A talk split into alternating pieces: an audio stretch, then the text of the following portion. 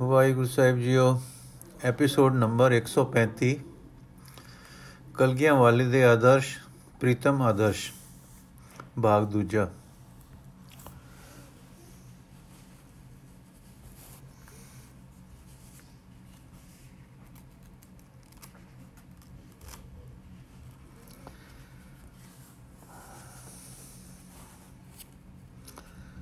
ਸੂਫੀ ਸੁਭਾਨ ਅੱਲਾ ਜਿਹੀ ਸੂਰਤ ਨੂਰਾਨੀ, ਤੇਹੀ ਸੀਰਤ ਰੂਹਾਨੀ, ਤੇਰੀ ਰਮਜ਼ ਸਨਾਸੀ ਖੂਬ ਜਲਾਲ ਵਾਲੀ ਹੈ। ਸਿੰਘ, ਮੈਂ ਤਾਬੇਦਾਰ ਹਾਂ।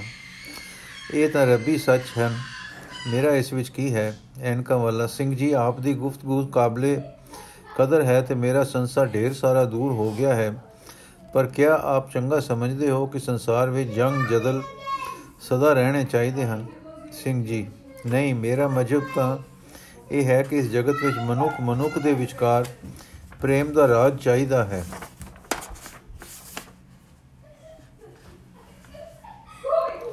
ਸਾਡਾ ਤਾਂ ਦੀਨ ਹੀ ਪ੍ਰੇਮ ਹੈ, ਪਰ ਮਨੁੱਖ ਹੁਕਮ ਤੋਂ ਬੇਪਰਵਾਹੀ ਕਰਕੇ ਖੁਦੀ ਵਿੱਚ ਪੈਂਦਾ ਹੈ। ਸੁਲਾ ਸ਼ਾਂਤੀ, ਆਰਾਮ ਦੇ ਸਮੇਂ ਢਿੱਲਾ, ਸੁਸਤ ਆਯਾਸ ਹੋ ਜਾਂਦਾ ਹੈ। ਦੂਸਰਿਆਂ ਦੇ ਹੱਕ ਚਲਾਕੀਆਂ ਨਾਲ ਮਾਰਦਾ ਹੈ ਤੇ ਭੋਗਾਂ ਵਿੱਚ ਡੁੱਬਦਾ, ਸੁਸਤ ਹੋ ਜਾਂਦਾ ਹੈ। ਇਹਨਾਂ ਪਾਪਾਂ ਤੇ ਜ਼ੁਲਮਾਂ ਤੇ ਸੁਸਤੀਆਂ ਦਾ ਫਿਰ ਕੋਈ ਕੁਦਰਤੀ ਇਲਾਜ ਹੁੰਦਾ ਹੈ, ਜੋ ਕਦੇ ਜੰਗ ਦੀ ਸੂਰਤ ਵਿੱਚ ਉੱਠਦਾ ਹੈ, ਸੋ ਮੁਸੀਬਤ ਆਈ ਤੇ ਕਈ ਵੇਰ ਉਹ ਅਯਾਸ਼ ਤੇ ਸੁਸਤ ਆਦਮੀ, ਬਹਾਦਰ, ਉਦਮੀ ਮਰਦਉ ਪਨੇ ਵਾਲਾ ਸੱਚਾ ਤੇ ਨੇਕ ਹੋ ਜਾਂਦਾ ਹੈ। ਜੋ ਆਦਮੀ ਸੁਖ ਵੇਲੇ ਮਰਦ ਤੇ ਨੇਕ ਰਹੇ ਤੇ ਸੰਸਾਰ ਦੇ ਕੇਂਦਰ ਨਾਲ ਜੁੜਿਆ ਰਹੇ, ਤਾਂ ਜੰਗ ਦੀ ਲੋੜ ਨਾ ਪਵੇ। ਹਾਂ, ਆਦਮੀ ਨਿਆਂ ਤੇ ਸੱਚ ਤੇ ਖੜੋ ਜਾਵੇ ਆਪਣੇ ਹੱਕ ਦੇ ਨਾਲ ਆਪਣੇ ਫਰਜ਼ ਅਰਥਾਤ ਦੂਏ ਦੇ ਹੱਕ ਨੂੰ ਵੀ ਪਛਾਣੇ ਤਾਂ ਜੰਗ ਦੀ ਕਦੇ ਲੋੜ ਨਾ ਪਵੇ। ਪਰ ਜਦੋਂ ਇਨਸਾਨ ਇਹ ਅਸੂਲ ਛੱਡੇ ਤਾਂ ਹੱਟ ਤੇ ਆਕੜ, ਹੱਟ ਤੇ ਆਕੜ, ਖੁਦਗਰਜੀ ਤੇ ਲਾਲਚ ਵੱਧਦੇ ਹਨ, ਜਿਨ੍ਹਾਂ ਤੋਂ ਜੰਗ ਪੈਦਾ ਹੋ ਪੈਂਦਾ ਹੈ। ਇਹ ਜੰਗ ਪਾਪ ਰੂਪ ਹਨ, ਪਰ ਕਦੇ ਇੱਕ ਧਿਰ ਜੰਗ ਕਰਦੀ ਦੂਸਰੀ ਸਹਾਰਦੀ ਹੈ। ਇਹ ਸਹਾਰ ਦੀ ਸਹਾਰ ਦੀ ਨਿਤਾਣੀ ਹੋ ਕੇ ਇਨਸਾਨੀਅਤ ਤੋਂ ਗਿਰਨ ਲੱਗ ਜਾਂਦੀ ਹੈ। ਹੋ ਕੇ ਇਨਸਾਨੀਅਤ ਤੋਂ ਗਿਰਨ ਲੱਗ ਜਾਂਦੀ ਹੈ। ਜੇ ਕੋਈ ਆਪਣੇ ਸੁਖ ਵਾਰ ਕੇ ਇਸ ਨੂੰ ਜਿਉਂਦਿਆਂ ਕਰੇ ਤੇ ਸਵੈ ਸਵੈ ਸਤਕਾਰ ਤੇ ਸਵੈ ਰੱਖਿਆ ਦੇ ਯੋਗ ਬਣਾ ਦੇਵੇ ਤਾਂ ਜ਼ਾਲਮ ਨਾਲ ਜੰਗ ਹੋ ਪੈਂਦਾ ਹੈ। ਇਹ ਜੰਗ ਬੇਵਸਾ ਗਲੇ ਪੈਂਦਾ ਹੈ। ਇਹ ਜੰਗ ਜਗਤ ਸੁਧਾਰ ਲਈ ਹੁੰਦਾ ਹੈ। ਅਸੀਂ ਸੰਸਾਰ ਵਿੱਚ ਸੁਖ ਚਾਹੁੰਦੇ ਹਾਂ, ਸਗੋਂ ਅਸੀਂ ਤਾਂ ਆਪਣੇ ਸਾਰੇ ਸੁਖ ਦੂਸਰਿਆਂ ਤੋਂ ਵਾਰ ਦਿੰਦੇ ਹਾਂ। ਪਰ ਸਾਡਾ ਅਸੂਲ ਹੈ ਕਿ ਪਹਿਲਾਂ ਆਪ ਵਾਹਿਗੁਰੂ ਨਾਲ ਲਗਾਤਾਰ ਜੁੜੇ ਰਹਿਣਾ। ਅੰਦਰਲਾ ਰੁਖ ਬਨ ਕੇ। ਇਹੋ ਆਪਾ ਵਾਰਨ ਦਾ ਅਸੂਲ ਹੀ ਸਾਨੂੰ ਇੱਥੋਂ ਤਾਂ ਹੀ ਲੈ ਜਾਂਦਾ ਹੈ। ਅਸੀਂ ਦੂਸਰਿਆਂ ਨੂੰ ਸੁਖ ਦੇਣ ਵਾਸਤੇ, ਦੁੱਖ ਦੇਣ ਵਾਲਿਆਂ ਨਾਲ ਪਿਆਰ, ਸਮਝੌਤੀ ਤੇ ਜਦੋਂ ਗੱਲ ਲੰਘ ਜਾਵੇ, ਤਦੋਂ ਮਜਬੂਰ ਹੋ ਕੇ ਤਲਵਾਰ ਤੱਕ ਪੁੱਜ ਆਪਣੇ ਆਪਣੀਆਂ ਜਾਨਾਂ ਤੇ ਖੇਡ ਜਾਂਦੇ ਹਾਂ। ਤੋ ਸਾਨੂੰ ਪਤਾ ਹੈ, ਹੁਸ਼ਿਆਰਪੁਰ ਦੇ ਜਾਬਰ ਖਾਨ ਪਠਾਨ ਸਰਦਾਰ ਨੇ ਇੱਕ ਬ੍ਰਾਹਮਣ ਦੀ ਸੱਜ ਵਿਆਹੀ ਵੋਟੀ ਖੋ ਲਈ ਸੀ। ਜੋ ਗੁਰੂ ਜੀ ਦੇ ਛੋਟ ਵੱਡੇ ਬੇਟੇ ਨੇ ਸਿੱਖ ਦਸਤਾ ਨਾਲ ਲਿਜਾ ਕੇ ਛੁਡਾਈ ਤੇ ਬ੍ਰਾਹਮਣ ਨੂੰ ਵਾਪਸ ਦਿਵਾਈ ਸੀ ਫਿਰ ਬੜਾ ਫਿਰ ਬੜਾ ਪ੍ਰਸਿੱਧ ਵਾਕਿਆ ਪ੍ਰਸਿੱਧ ਵਾਕਿਆ ਹੋਰ ਹੈ ਕਿ ਜਦੋਂ ਪਠਾਨ ਪਾਤਸ਼ਾਹ 2100 ਗਰੀਬ ਹਿੰਦੂ ਇਸਤਰੀਆਂ ਫੜ ਕੇ ਕਾਬਲ ਨੂੰ ਲਈ ਜਾਂਦਾ ਸੀ ਤਦੋਂ ਪੰਜਾਬ ਦੇ ਕਿਸੇ ਮਜਬ ਨੇ ਕਿਸੇ ਕੌਮ ਨੇ ਕਿਸੇ اخلاقی ਫਿਰਕੇ ਨੇ ਕੁਝ ਨਹੀਂ ਸੀ ਕੀਤਾ ਤੁਸੀਂ ਦੱਸੋ ਕਿਸੇ ਧਰਮ ਦੀ ਆਉਣ ਵਾਲੇ ਆਦਮੀ ਲਈ, ਕਿਸੇ ਰੱਬ ਦੇ ਪਿਆਰੇ ਲਈ, ਕਿਸੇ ਐਸੇ ਆਦਮੀ ਲਈ ਜਿਸ ਦੀਆਂ ਰਵਾਇਤਾਂ ਰੰਗਾਂ ਵਿੱਚ ਇਲਾਹੀ ਪ੍ਰੇਮ ਸੀ? ਇਹ ਮੁਮਕਿਨ ਸੀ ਕਿ ਉਹ 2100 ਰੱਬ ਦੇ ਨਿਤਾਣੇ ਬੰਦੇ ਉਹਨਾਂ ਦੇ ਘਰਾਂ ਘਾਟਾਂ ਪਤੀਆਂ ਪਤੀਆਂ ਤੇ ਪਿਤਾ ਭਰਾਵਾਂ ਤੋਂ ਵਿਛੜੇ ਜਾ ਕੇ ਕੈਦ ਵਿੱਚ ਪਾਏ ਜਾ ਕੇ ਡੰਗਰਾ ਵਾਂਗੂ ਪਰਦੇਸ਼ ਵਿੱਚ ਵਿੱਚ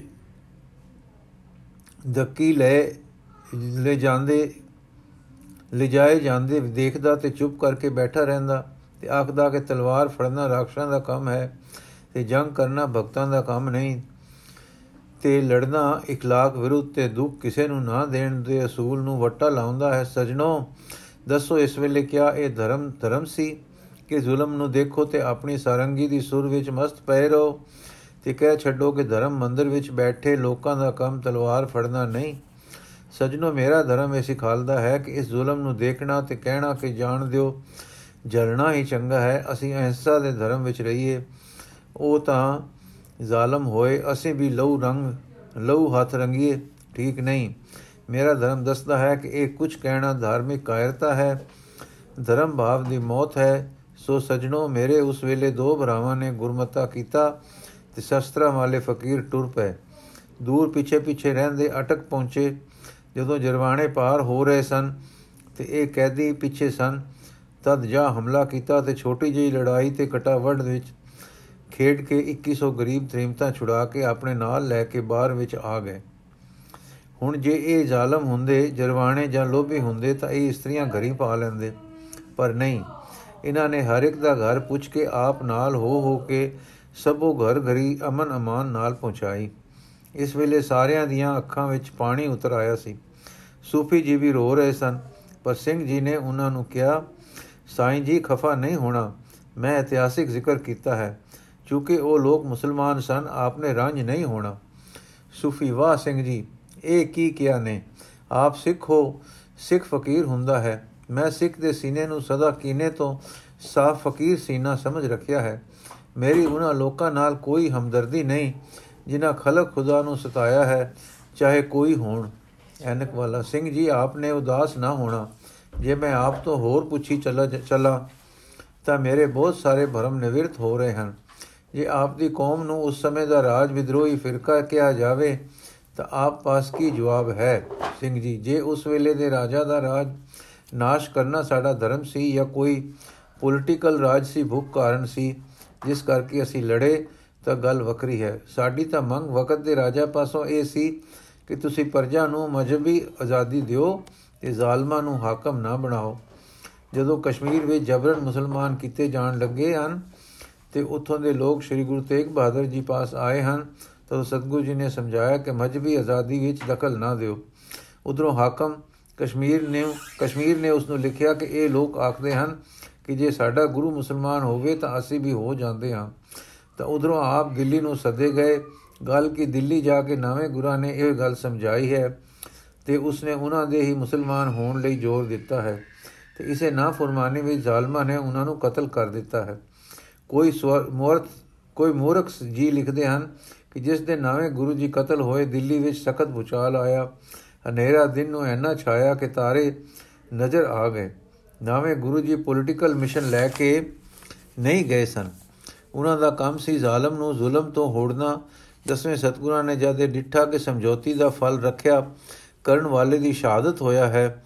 ਦੀਨ ਰੱਖਿਆ ਦਾ ਦੂਸਰਾ ਪਹਿਲੂ ਸਿਰੇ ਚੜਿਆ ਜੋ ਮੈਂ ਪਹਿਲੇ ਬਿਨੇ ਕਰ ਆਇਆ ਹਾਂ, ਤੁਸੀਂ ਦੱਸੋ ਕਿ ਅਟਕ ਤੋਂ ਜਾ ਕੇ ਹਿੰਦੂ ਕੈਦੀ ਇਸਤਰੀਆਂ ਨੂੰ ਮੋੜ ਲਿਆਉਣਾ, ਇਹ ਬਿਨਾ ਉਸ ਤਾਕਤ ਦੇ ਹੋ ਸਕਦਾ ਸੀ ਜੋ ਫਕੀਰ ਸਿੱਖਾਂ ਵਿੱਚ ਗੁਰੂ ਜੀ ਨੇ ਭਰੀ। ਗੁਰੂ ਸਾਹਿਬਾਂ ਦੇ ਵਕਤ ਤੋਂ ਅਸੀਂ ਅਰਦਾਸ ਕਰਦੇ ਹਾਂ, ਰਾਜਾ ਰਾਜ ਕਰੇ, ਪ੍ਰਜਾ ਸੁਖੀ ਵਸੇ। ਹਰ ਸਿੱਖ ਹਰ ਰੋਜ਼ ਆਪਣੀ ਅਰਦਾਸ ਵਿੱਚ ਇਹ ਫਿਕਰਾ ਬੋਲਦਾ ਹੈ ਅਰ ਗੁਰਾ ਦੇ ਸਮੇਂ ਤੋਂ ਅੱਜ ਤੀਕ ਬੋਲਦਾ ਹੈ। ਦੱਸੋ ਕੋਈ ਰਾਜ ਵਿਦਰੋਹੀ ਇਹ ਕਹਿ ਸਕਦਾ ਹੈ? ਇਹ ਅਰਦਾਸ ਦਾ ਆਦਰਸ਼ ਇਹ ਹੈ ਕਿ ਅਸਾਂ ਸਰਬਤ ਦਾ ਭਲਾ ਕਰਨਾ ਹੈ। ਰਾਜਾ ਧਰਮ ਦਾ ਰਾਜ ਕਰੇ, ਜਿਸ ਨਾਲ ਪ੍ਰਜਾ ਸੁਖੀ ਰਹੇ। ਸਾਨੂੰ ਫਿਰ ਕਿਸੇ ਧਰਮੀ ਰਾਜ ਨਾਲ ਦਰੋਹ ਕਰਨ ਦਾ ਕੋਈ ਪ੍ਰਯੋਜਨ ਨਹੀਂ। ਅਸੀਂ ਤਾਂ ਪ੍ਰਜਾ ਨੂੰ ਸੁਖੀ ਦੇਖਣਾ ਚਾਹੁੰਦੇ ਹਾਂ ਤੇ ਰਾਜਾ ਨੂੰ ਬੇਲਾਗ ਧਰਮੀ ਦੇਖਣਾ ਚਾਹੁੰਦੇ ਹਾਂ। ਦੇਸ਼ ਤੇ ਕੌਮ ਦੀ ਸੁਤੰਤਰਤਾ, ਹੱਕ ਤੇ ਨਿਆਂ ਵਿੱਚ ਵਾਸਾ ਇਹ ਗੱਲਾਂ ਅਸੀਂ ਚਾਹੁੰਦੇ ਹਾਂ। ਇੱਕ ਕਥਾ ਮੈਂ ਗੁਰੂ ਜੀ ਦੇ ਆਪਣੇ ਵਕਤ ਦੀ ਸੁਣਾਉਂਦਾ ਹਾਂ।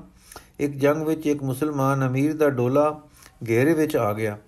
ਇੱਕ ਦਸਤਾ ਫੌਜ ਦਾ ਇਸ ਡੋਲੇ ਨੂੰ ਗੁਰੂ ਜੀ ਪਾਸ ਲਿਆਇਆ ਪਹਿਲੀ ਗੱਲ ਜੋ ਸਤਗੁਰਾਂ ਨੇ ਕੀਤੀ, ਉਹ ਇਹ ਪੁੱਛ ਸੀ ਕਿ ਡੋਲੇ ਵਿੱਚ ਬੈਠੀ ਅਬਲਾ ਨੂੰ ਕਿਸੇ ਸਤਾਇਆ ਤਾਂ ਨਹੀਂ? ਜਵਾਬ ਮਿਲਿਆ ਕਿ ਕਿਸੇ ਸੱਤਰ ਚੁੱਕ ਕੇ ਦੇਖਣ ਦੀ ਵੀ ਪਰਵਾਹ ਨਹੀਂ ਕੀਤੀ। ਉਸ ਵੇਲੇ ਸਤਗੁਰਾਂ ਨੇ ਆਪਣੀ ਗੋਲੀ ਭੇਜ ਕੇ ਘਰ-ਬਾਰ ਦਾ ਪਤਾ ਲੈ ਕੇ ਬਾ ਇੱਜ਼ਤ ਉਸ ਡੋਲੇ ਨੂੰ ਉਹਨਾਂ ਦੇ ਘਰ ਪਹੁੰਚਾ ਦਿੱਤਾ। ਤੁਸੀਂ ਦੱਸੋ, ਜੇ ਗੁਰੂ ਜੀ ਵਿੱਚ ਪੂਰਨ ਧਰਮ ਨਾ ਹੁੰਦਾ, ਤੇ ਇਹ ਸਲੂਕ ਕਰਦੇ? ਜੇ ਕੀਨੇ ਵਾਲੇ ਹੁੰਦੇ, ਤਾਂ ਬਦਲਾ ਲੈਣ ਦਾ ਸਮਾਂ ਸੀ। ਪਰ ਦੂਜੀ ਧਿਰ ਵੱਲ ਤੱਕੋ ਗੁਰੂ ਜੀ ਦੇ ਮਾਸੂਮ ਬੱਚੇ ਜਦ ਉਹਨਾਂ ਦੇ ਹੱਥ ਆਏ ਤਾਂ ਕਈ ਦੁੱਖ ਦੇ ਕੇ ਮਾਰੇ ਗਏ। ਉਹਨਾਂ ਵੱਲੋਂ ਉਹ ਸਲੂਕ ਨਾ ਹੋਇਆ ਜੋ ਗੁਰੂ ਜੀ ਵੱਲੋਂ ਉਹਨਾਂ ਨਾਲ ਹੋਇਆ ਸੀ। ਫਿਰ ਦੇਖੋ ਉਸ ਸਮੇਂ ਅੰਬਾਲੇ ਜ਼ਿਲ੍ਹੇ ਵਿੱਚ ਬੁੱਧੂ ਸ਼ਾਹ ਫਕੀਰ ਹੋਇਆ ਹੈ। ਉਸ ਦੇ ਹਜ਼ਾਰਾਂ ਚੇਲੇ ਸਨ ਜੋ ਗੁਰੂ ਜੀ ਦੇ ਜੁਦ ਧਰਮ ਸੰਤਰਤਾ ਤੇ ਗਰੀਬ ਰੱਖਿਆ ਲਈ ਨਾ ਹੁੰਦੇ ਤਾਂ ਇਹ ਮੁਸਲਮਾਨ ਫਕੀਰ ਕਦੇ ਉਹਨਾਂ ਦਾ ਸਹਾਈ ਹੁੰਦਾ। ਫਿਰ ਮੈਂ ਆਪ ਨੂੰ ਸੁਣਾਉਂਦਾ ਹਾਂ ਕਿ ਇੱਕ ਮੁਸਲਮਾਨ ਮੂਰਖ ਮੂਰਖ, ਮੁਰਖ ਕਾਜ਼ੀ ਨੂਰ ਮੁਹੰਮਦ ਬਲੋਚ ਆਪਣੇ ਜੰਗਨਾਮੇ ਵਿੱਚ ਸਿੱਖਾਂ ਦੇ ਚਾਲ ਚੱਲਣ ਬਾਬਤ ਕੀ ਆਖਦਾ ਹੈ? ਸਿੱਖ ਨਮਰਦ ਕਾਇਰ ਨੂੰ ਕਦੇ ਨਹੀਂ ਮਾਰਦੇ। ਤੇ ਨਾ ਹੀ ਭੱਜੇ ਜਾਂਦੇ ਨੂੰ ਘੇਰਦੇ ਹਨ। ਇਸਤਰੀ ਭਾਵੇਂ ਸੁਆਣੀ ਹੋਵੇ ਤੇ ਭਾਵੇਂ ਲੋਂਡੀ ਉਸ ਦੇ ਧਨ ਤੇ ਗਹਿਣੇ ਨੂੰ ਵੀ ਨਹੀਂ ਲੁੱਟਦੇ। ਇਹ ਪਰਤਰੀਆ ਗਾਮੀ ਨਹੀਂ ਹੁੰਦੇ ਤੇ ਨਾ ਹੀ ਚੋਰੀ ਕਰਨਾ ਇਹਨਾਂ ਦਾ ਕੰਮ ਹੈ। ਇਹ ਚੋਰ ਤੇ ਵਿਚਾਰੀ ਨੂੰ ਮਿੱਤਰ ਹੀ ਨਹੀਂ ਬਣਾਉਂਦੇ। ਇਹ ਸਾਰੀਆਂ ਗੱਲਾਂ ਕਾਫੀ ਹਨ। ਇਹ ਗੱਲ ਦੱਸਣ ਲਈ ਕਿ ਗੁਰੂ ਜੀ ਨੇ ਤ੍ਰਿਸ਼ਨਾ ਦੀ ਭੁੱਖ ਲਈ ਸ਼ਸਤਰ ਨਹੀਂ ਫੜੇ, ਕਿ ਦੂਸਰਿਆਂ ਤੇ ਆਪਣੇ ਨਫਸ ਲਈ ਧੱਕਾ ਕਰਨ, ਪਰ ਗਰੀਬਾਂ, ਅਨਾਥਾ, ਦੁਖੀਆਂ ਤੇ ਸੁਖ ਲਈ ਦੇ ਸੁਖ ਲਈ, ਪ੍ਰਜਾ ਦੇ ਧਰਮ ਦੀ ਸੁਤੰਤਰਤਾ ਕਾਇਮ ਰੱਖਣ ਲਈ ਉਹਨਾਂ ਨੇ ਉਹਨਾਂ ਮਜ਼ਲੂਮਾਂ ਦੀ ਖਾਤਰ ਜੋ ਧਰਮ ਨਾ ਦੇਣ ਦੀ ਹਾਲਤ ਵਿੱਚ ਕਤਲ ਹੁੰਦੇ ਸਨ, ਤਲਵਾਰ ਫੜੀ। ਸਤਿਗੁਰੂ ਜੀ ਨੂੰ ਸੁਖ, ਆਰਾਮ, ਸ਼ਾਹੀ ਠਾਠ ਵਾਂਗੂ ਪ੍ਰਾਪਤ ਸੀ। ਦੀਨਾ ਦੀ ਰੱਖਿਆ ਦੇ ਧਾਰਮਿਕ ਫਰਜ਼ ਨੇ ਉਹਨਾਂ ਨੂੰ ਦਿਨ ਰਾਤ ਖੇਦਾਂ ਤੇ ਕਸ਼ਟਾਂ ਦੇ ਨੂੰ ਆਂਦਾ, ਦੋ ਪੁੱਤਰਾ, ਦੋ ਪੁੱਤਰ ਨੀਆਂ ਹੇਠ ਚਿਣੇ ਤੇ ਮਾਰੇ ਗਏ। ਉਹਨਾਂ ਦੇ ਦੇਖਦੇ ਦੋ ਅੱਖੀਆਂ ਅੱਗੇ ਬੋਟੀ ਬੋਟੀ ਹੋ ਹੋ ਉਡੇ। ਮਾਤਾ ਕੈਦ ਵਿੱਚ ਸ਼ਹੀਦ ਹੋਈ। ਵਤਨੋਂ ਬੇਵਤਨ ਘਰੋਂ ਬਾਹਰ ਦਰ ਬਦਰ ਖਾਨਾ ਬਦੋਸ਼ੀ ਮਿੱਤਰ ਪਿਆਰੇ ਅੱਖਾਂ ਦੇ ਸਾਹਮਣੇ ਲੜ ਲੜ ਮਰੇ। ਉਹ ਉਸ, ਉਹ ਵਕਤ ਆਏ ਕਿ ਅੱਖ ਦੀਆਂ ਕਰੂੰਬਲੀਆਂ ਖਾ ਕੇ ਲਹੂ ਦੇ ਗੇੜ ਨੂੰ ਸਹਾਰੇ ਦੇਣੇ ਪਏ। ਇਹ ਸਾਰਾ ਕੁਝ ਕੁਰਬਾਨੀ ਸੀ। ਉਹ ਮਰਦ ਦੀਆਂ ਰਗਾਂ ਵਿੱਚ ਸੱਚਾ ਇਲਾਹੀ ਪ੍ਰੇਮ ਸੀ। ਉਹ ਉਸ ਖਾਲਕ ਦੀ ਖਲਕਤ ਦੇ ਦੁੱਖ ਦੂਰ ਕਰਨ ਨੂੰ ਦੁੱਖਾਂ ਦੇ ਮੂੰਹ ਆਇਆ ਔਰ ਭਰ ਜਵਾਨੀ ਵਿੱਚ ਆਪ ਸ਼ਹੀਦ ਹੋ ਗਿਆ। ਤੁਸੀਂ ਦੱਸੋ, ਇਨਸਾਫ ਕਰੋ ਕਿ ਉਸ ਦੀ ਕੁਰਬਾਨੀ ਸੱਚਾ ਧਰਮ ਨਹੀਂ, ਤਾਂ ਕੀ ਹੈ? ਇਹ ਇਹ ਰੂਹਾਨੀਅਤ ਨਹੀਂ, ਤਾਂ ਕਿਆ ਰੂਹਾਨੀਅਤ? ਬ੍ਰਿਛ ਹੋ ਕੇ ਧਰਤੀ ਤੇ ਗੋਡੇ, ਗੱਡੇ ਜਾਣ ਦਾ ਨਾਮ ਹੈ ਜਾਂ ਸ਼ਿਲਾ ਹੋ ਕੇ ਕਿਸੇ ਦਰਿਆ ਦੇ ਕੰਢੇ ਜੁਗਾਂ ਦੀ ਅਚਲਤਾ ਹਾਸਲ ਕਰਨ ਦਾ ਨਾਮ ਹੈ? ਮੈਂ ਕਹਿ ਸਕਦਾ ਹਾਂ ਕਿ ਪਹਾੜੀ ਰਾਜੇ, ਖਾਸ ਕਰ ਭੀਮਚੰਦ ਗੁਰੂ ਜੀ ਨੂੰ ਅਨੰਦਪੁਰ ਦਾ ਰਾਣਾ ਆਪਣੀ ਮਾਤਾਤੀ ਵਿੱਚ ਮਨਜ਼ੂਰ ਕਰਨ ਨੂੰ ਤਿਆਰ ਸੀ। ਹਾਂਜੀ ਔਰੰਗਜ਼ੇਬ ਦਾ ਇੱਕ ਸ਼ਾਹਜ਼ਾਦਾ ਗਿਆ ਸੀ ਲੜਨ ਗੁਰਾਂ ਨਾਲ ਪਰ ਉਸਨੇ ਗੁਰੂ ਦਰੋਹੀਆਂ ਨੂੰ ਮਾਰਿਆ ਸੀ ਤੇ ਸਤਗੁਰ ਦਾ ਪੱਕ ਕੀਤਾ ਸੀ। ਇਲਾਕੇ ਦੇ ਰਾਜਸੀ ਅਖਤਿਆਰਬਾਜ਼ ਗੁਜ਼ਾਰ ਰਈਸ਼ ਦੀ ਸ਼ਕਲ ਵਿੱਚ ਉਸ ਤੋਂ ਉਸ ਵੇਲੇ ਮਿਲਦੇ ਸਨ। ਜੇ ਰਾਜ ਦੀ ਭੁੱਖ ਹੁੰਦੀ ਤਾਂ ਮੰਨ ਲੈਂਦੇ ਪੈਰ ਜਮਾ ਲੈਂਦੇ ਹੌਲੇ ਹੌਲੇ ਪਏ ਵੱਧਦੇ। ਇਸ ਵੇਲੇ ਸਾਰੇ ਮੂਰਤਾਂ ਵਾਂਗੂ ਅਟਲ, ਅਚਲ ਸੁਣ ਰਹੇ ਸਨ ਅਰ ਸਭਨਾ ਦੇ ਅੰਦਰ ਖੂਨ ਜੋਸ਼ ਮਾਰ ਰਿਹਾ ਸੀ ਕਿ ਗੁਰੂ ਗੋਬਿੰਦ ਸਿੰਘ ਨਾ ਕੇਵਲ ਸਿੱਖਾਂ ਦਾ ਗੁਰੂ ਹੈ, ਬਲਕਿ ਸਾਡੇ ਸਾਰੇ ਪੰਜਾਬੀਆਂ ਦਾ ਫਖਰ ਤੇ ਉੱਚੇ ਮੰਡਲਾਂ ਦਾ ਚਮਕਦਾ ਸਿਤਾਰਾ ਹੈ। ਔਰ ਹਰ ਪੰਜਾਬੀ ਨੂੰ ਨੂੰ ਉਹਨਾਂ ਨੇ, ਉਹਨਾਂ, ਪੰਜਾਬੀ ਨੂੰ ਉਹਨਾਂ ਨੂੰ ਆਪਣਾ ਸਰਤਾਜ ਸਮਝਣਾ ਚਾਹੀਏ। ਇਸ ਵੇਲੇ ਐਨਕ ਵਾਲੇ ਨੇ ਪੁੱਛਿਆ, ਸਿੰਘ ਜੀ, ਕਿਆ ਐਸੇ ਵਾਕਿਆ ਸੀ ਵੀ ਹਨ ਜਿਨ੍ਹਾਂ ਤੋਂ ਮਾਲੂਮ ਹੋਵੇ ਕਿ ਐਸੇ ਜੰਗ ਜਦਲ ਦੇ ਸਮਾਨਾ ਵਿੱਚ ਗੁਰੂ ਜੀ ਨੂੰ ਆਪਣੇ ਪੈਗੰਬਰੀ ਕੰਮ ਦਾ ਖਿਆਲ ਰਹਿੰਦਾ ਸੀ? ਸਿੰਘ ਜੀ, ਮੈਂ ਕੇਵਲ ਇੱਕ ਵਾਕਿਆ ਜੋ ਮੈਂ ਸੁਣਿਆ ਹੈ, ਆਪ ਨੂੰ ਸੁਣਾ ਦਿੰਦਾ ਹਾਂ। ਨਤੀਜਾ ਆਪਨੇ ਕੱਢ ਲੈਣਾ। ਇੱਕ ਵੇਰ ਕਿਲੇ ਨੂੰ ਘੇਰਾ ਪਿਆ ਸੀ। ਅਨੇਕਾਂ ਕਸ਼ਟ ਵਾਪਰ ਰਹੇ ਸਨ। ਗੱਲ ਲੰਮੀ ਹੈ, ਖੈਰ। ਇੱਕ ਰਾਤ ਆਈ ਕਿ ਗੁਰੂ ਜੀ ਦੇ ਪਿਆਰੇ ਤੇ ਪੁੱਤਰਾ ਦੇ ਪਰਿਵਾਰ ਸਮੇਤ ਕਿਲੇ ਤੋਂ ਨਿਕਲ ਖੜੇ ਹੋਏ। ਆਪ ਕਈ ਮੀਲ ਉਹਨਾਂ ਤੋਂ ਪਰੇ ਚਲੇ ਗਏ। ਆਸਾ ਦੀ ਵਾਰ ਦਾ ਵੇਲਾ ਸੀ। ਸਤਗੁਰ ਨੇ ਕਿਹਾ, ਭਜਨ ਪਹਿਲੇ ਹੈ ਭਾਈ। ਖਾਲਸਾ ਜੀ, ਦੀਵਾਨ ਲਾ ਲੋ ਜਾਨ ਜਾਏ ਪਰ ਬੰਦਗੀ ਦਾ ਵੇਲਾ ਨਾ ਜਾਏ। ਉਥੇ ਹੀ ਦੀਵਾਨ ਲੱਗ ਗਿਆ। ਦੁਸ਼ਮਨ ਅਹਦ ਤੋੜ ਕੇ ਮਗਰੇ ਆ ਰਹੇ ਸੇ। ਆਪ ਹੈ ਇਸ ਵੇਲੇ ਦੇ ਖੇਤ ਦਾ ਅੰਦਾਜ਼ਾ ਲਾ ਲਓ। ਕਿੰਨਾ ਕੁ ਕਟਾ ਵੱਡ ਤੇ ਮੁਸ਼ਕਲ ਦਾ ਸਾਹਮਣਾ ਪਿਆ ਹੋ ਹੁਣ ਤੁਸੀਂ ਆਪਣੇ ਰਾਜਨੀਤਿਕ, ਪੋਲਿਟੀਕਲ ਅਰਥਾਂ ਵੱਲ ਨਾ ਜਾਣਾ ਕਿ ਇੱਥੇ ਕੀਰਤਨ ਦਾ ਕਿਹੜਾ ਵੇਲਾ ਸੀ। ਨਸ ਕਿਉਂ ਨਾ ਗਏ? ਦੂਏ ਦਿਨ ਬੰਦਗੀ ਕਰ ਲੈਂਦੇ। ਮੈਂ ਕਹਾਂਗਾ ਕਿ ਇਹੋ ਵਾਕਿਆ ਪੂਰੇ ਤੌਰ ਪਰ ਸਾਬਤ ਕਰਦਾ ਹੈ ਕਿ ਗੁਰੂ ਜੀ ਨੂੰ ਆਪਣਾ ਵਾਹਿਗੁਰੂ ਤੇ ਬੰਦਗੀ ਦਾ ਕੰਮ ਮੁੱਖ ਕੰਮ ਸੀ। ਉਹ ਪੈਗੰਬਰ ਸੇ ਪੂਰੇ ਰੱਬੀ ਪਿਆਰ ਮੁੱਖ ਕੰਮ ਸੀ ਅਤੇ ਉਹਨਾਂ ਦੇ ਜੰਗ, ਉਹਨਾਂ ਦੇ ਫਰਜ਼ ਪੈਗੰਬਰੀ ਦਾ ਇੱਕ ਹਿੱਸਾ ਸਨ। ਅਰ ਬੰਦਗੀ ਦਾ ਇੱਕ ਨਾਗਾ ਉਹ ਜਾਨਾ ਪਰ ਖੇਡਦੇ ਸਨ ਪਰ ਨਹੀਂ ਸਨ ਪਾਉਂਦੇ। ਸਾਫ਼ ਹੈ ਕਿ ਉਹਨਾਂ ਦਾ ਉਪਦੇਸ਼ ਆਪਣੇ ਲਈ ਰਾਜ ਦੀ ਭੁੱਖ ਤੇ ਤ੍ਰਿਸ਼ਨਾ ਨਹੀਂ ਸੀ। ਬਾਕੀ ਜੋ ਉਹਨਾਂ ਦਾ ਸਾਰਾ ਜੀਵਨ ਪੜੋ ਤਾਂ ਦੇਖੋਗੇ ਕਿ ਹਰ ਰੋਜ਼ ਮੁੱਖ ਕੰਮ ਹੀ ਮੁਰਦੇ ਲੋਕਾਂ ਵਿੱਚ ਰੂਹਾਨੀ ਜੀਵਨ ਫੂਕਣਾ ਸੀ। ਉਹ ਕਰਦੇ ਹੀ ਆਪਣਾ ਇਲਾਹੀ ਪ੍ਰੇਮ ਦਾ ਕੰਮ ਸਨ। ਜੰਗ ਤਾਂ ਕਦੇ-ਕਦੇ ਦੇ ਕੰਮ ਸਨ, ਜੋ ਗਲੇ ਆ ਪੈਂਦੇ ਸਨ। ਆਪ ਤਾਂ ਸਤਗੁਰ ਚੜ ਕੇ ਕਿਸੇ ਤੇ ਗਦੇ ਨਹੀਂ ਗਏ। ਤੁਸੀਂ ਗੁਰੂ ਜੀਵਨ ਮੁਤਾਲਿਆ ਕਰੋ। ਉਹਨਾਂ ਨੇ ਆਪ ਪਹਿਲ ਕਦੇ ਨਹੀਂ ਕੀਤੀ। ਆਪਨੇ ਤੇ ਹੋਏ ਹਮਲਿਆਂ ਦੇ ਬਚਾਓ ਕੀਤੇ ਹਨ। ਜੰਗ ਜੰਗ ਫਤਿਹ ਹੋਣ ਤੇ ਜੋ ਸਿੱਖਾਂ ਸਾਰੇ ਸਿੱਖ ਸਿੱਖਾਂ ਹਾਰੇ ਸ਼ਤਰੂ ਦਾ ਪਿੱਛਾ ਕੀਤਾ ਹੈ ਤਾਂ ਉਹਨਾਂ ਨੂੰ ਵਰਜ ਲਿਆ ਹੈ। ਐਨਕ ਵਾਲਾ, ਬਹੁਤ ਖੂਬ ਸਿੰਘ ਜੀ, ਇਹ ਵਾਕਿਆ ਦਾ ਪੂਰੇ ਤੌਰ ਤੇ ਫੈਸਲਾ ਕਰਦਾ ਹੈ ਕਿ ਧਾਰਮਿਕ ਪਹਿਲੂ ਗੁਰੂ ਗੋਬਿੰਦ ਸਿੰਘ ਜੀ ਦੇ ਜੀ ਵਿੱਚ ਮੁੱਖ ਪਹਿਲੂ ਉਹਨਾਂ ਦੇ ਜੀਵਨ ਦਾ ਸੀ। ਪਰੰਤੂ ਕੀ ਆਪ ਕਿਰਪਾ ਕਰਕੇ ਮੈਨੂੰ ਇਹ ਸਮਝਾਓਗੇ ਕਿ ਜੰਗ ਕਰਨ ਵਾਲੇ ਦੀ ਬ੍ਰਿਤੀ ਤਾਮਸੀ ਬ੍ਰਿਤੀ ਨਹੀਂ ਹੋ ਜਾਂਦੀ? ਜਿਸ ਦਾ ਮਨ ਰੋਹ ਕ੍ਰੋਧ ਤਾਮਸ ਵਿੱਚ ਰਹੇ, ਉਹਦਾ ਮਨ ਧਰਮ ਵਿਚਾਰ ਵਿੱਚ ਜਾਂ ਜਿਸ ਤਰ੍ਹਾਂ ਆਪਨੇ ਕਿਹਾ ਹੈ, ਅੰਦਰਲੇ ਦੇ ਸੁਖ ਵਿੱਚ ਜਾਂ ਸ਼ਾਂਤੀ ਵਿੱਚ ਕਿਕੂ ਰਹਿ ਸਕਦਾ ਹੈ? ਸੁਫੀ, ਬਹੁਤ ਅੱਛਾ ਸਵਾਲ ਹੈ। ਮੁਹੰਮੇ ਦੀ ਹੱਲ ਹੀ ਇੱਥੇ ਹੈ। ਸਿੰਘ, ਇਹ ਗੱਲ ਰਤਾ ਅਲੂਣੀ ਜਈ ਹੋ ਜਾਏਗੀ। ਪਰ ਜਿਸ ਤਰ੍ਹਾਂ ਮੈਨੂੰ ਜਾਚ ਹੈ, ਬੇਨਤੀ ਕਰ ਦਿੰਦਾ ਹਾਂ। ਲੋਭ, ਗੁੱਸਾ, ਨਫ਼ਰਤ, ਪਿਆਰ, ਇਹੋ ਜਿਹੇ ਸਾਰੇ ਵਲਵਲੇ ਆਦਮੀ ਦੇ ਅੰਦਰ ਉੱਠਦੇ ਹਨ। ਇਹਨਾਂ ਦੇ ਦੋ ਹਿੱਸੇ ਹੁੰਦੇ ਹਨ, ਇੱਕ ਤਾਂ ਅੰਦਰ ਮੂਲ ਅੰਸ਼ ਹੁੰਦੀ ਹੈ, ਇੱਕ ਉਸ ਤੋਂ ਭਾਵ ਪੈਦਾ ਹੋ ਜਾਂਦੇ ਹਨ। ਅੰਦਰਲੀ ਮੂਲ ਅੰਸ਼ ਨੂੰ ਸਥਾਈ ਤੇ ਉਸ ਤੋਂ ਪੈਦਾ ਹੋਏ ਭਾਵਾਂ ਨੂੰ ਸੰਚਾਰੀ ਕਹਿੰਦੇ ਹਨ। ਜੇ ਹਕੂਕ ਜਦ ਕਿਸੇ ਗਜ਼ਬ ਦੀ ਹਾਲਤ ਹੁੰਦੀ ਹੈ, ਤਾਂ ਪਹਿਲਾਂ ਉਸ ਦੇ ਅੰਦਰ ਕ੍ਰੋਧ ਦੀ ਅੰਸ਼ ਉੱਠਦੀ ਹੈ। ਇਹ ਕ੍ਰੋਧ ਸਥਾਈ ਭਾਵ ਹੈ ਤੇ ਫਿਰ ਅੱਖਾਂ ਲਾਲ, ਸਰੀਰ ਦਾ ਕੰਬਣਾ, ਜੋਸ਼ ਆਦਿਕ ਅਸਰ ਹੁੰਦੇ ਹਨ। ਇਹ ਸੰਚਾਰੀ ਭਾਵ ਹਨ। ਸਾਡੇ ਦਾਨਿਆਂ ਨੇ ਇਹਨਾਂ ਸਾਰੇ ਵਲਵਲਿਆਂ ਨੂੰ ਰਸ ਆਖਿਆ ਹੈ ਤੇ ਨੌ ਰਸ ਗਿਣੇ ਹਨ ਜੋ ਇਹ ਹਨ।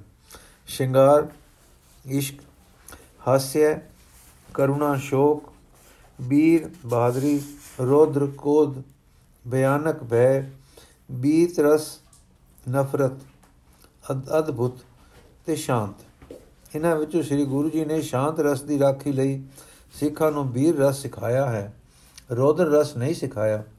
ਬੀਰ ਰਸ ਤਦ ਚੜਦਾ ਹੈ ਜਦ ਅੰਦਰ ਸਥਾਈ ਉਤਸ਼ਾਹ ਹੁੰਦਾ ਹੈ। ਬੀਰ ਰਸ ਦਾ ਸਥਾਈ ਗੁੱਸਾ ਨਹੀਂ ਹੋਇਆ ਕਰਦਾ।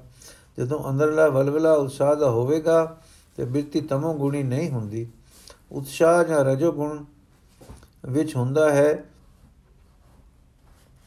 ਜਾਂ ਸਤੋ ਗੁਣ ਵਿੱਚ। ਭਜਨ ਬੰਦਗੀ ਕਰਨ ਵਾਲੇ ਇੱਕ ਖੁਸ਼ ਹਾਲਤ ਵਿੱਚ ਹੁੰਦੇ ਹਨ। ਖੁਸ਼ੀ ਇੱਕ ਬੰਦਗੀ ਦਾ ਫਲ ਹੈ।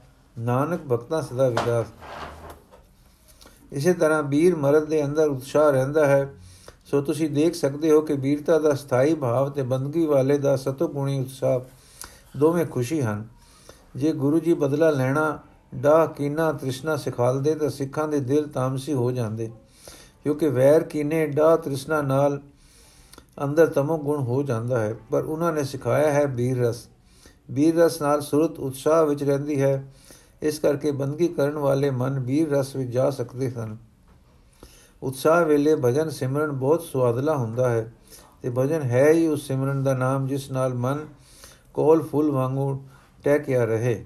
ਮੈਨੂੰ ਪਤਾ ਨਹੀਂ ਕਿ ਮੈਂ ਆਪਣਾ ਅਰਥ ਸਾਫ਼ ਦੱਸ ਸਕਿਆ ਹਾਂ ਕਿ ਨਹੀਂ। ਸੂਫੀ ਬਹੁਤ ਖੂਬ।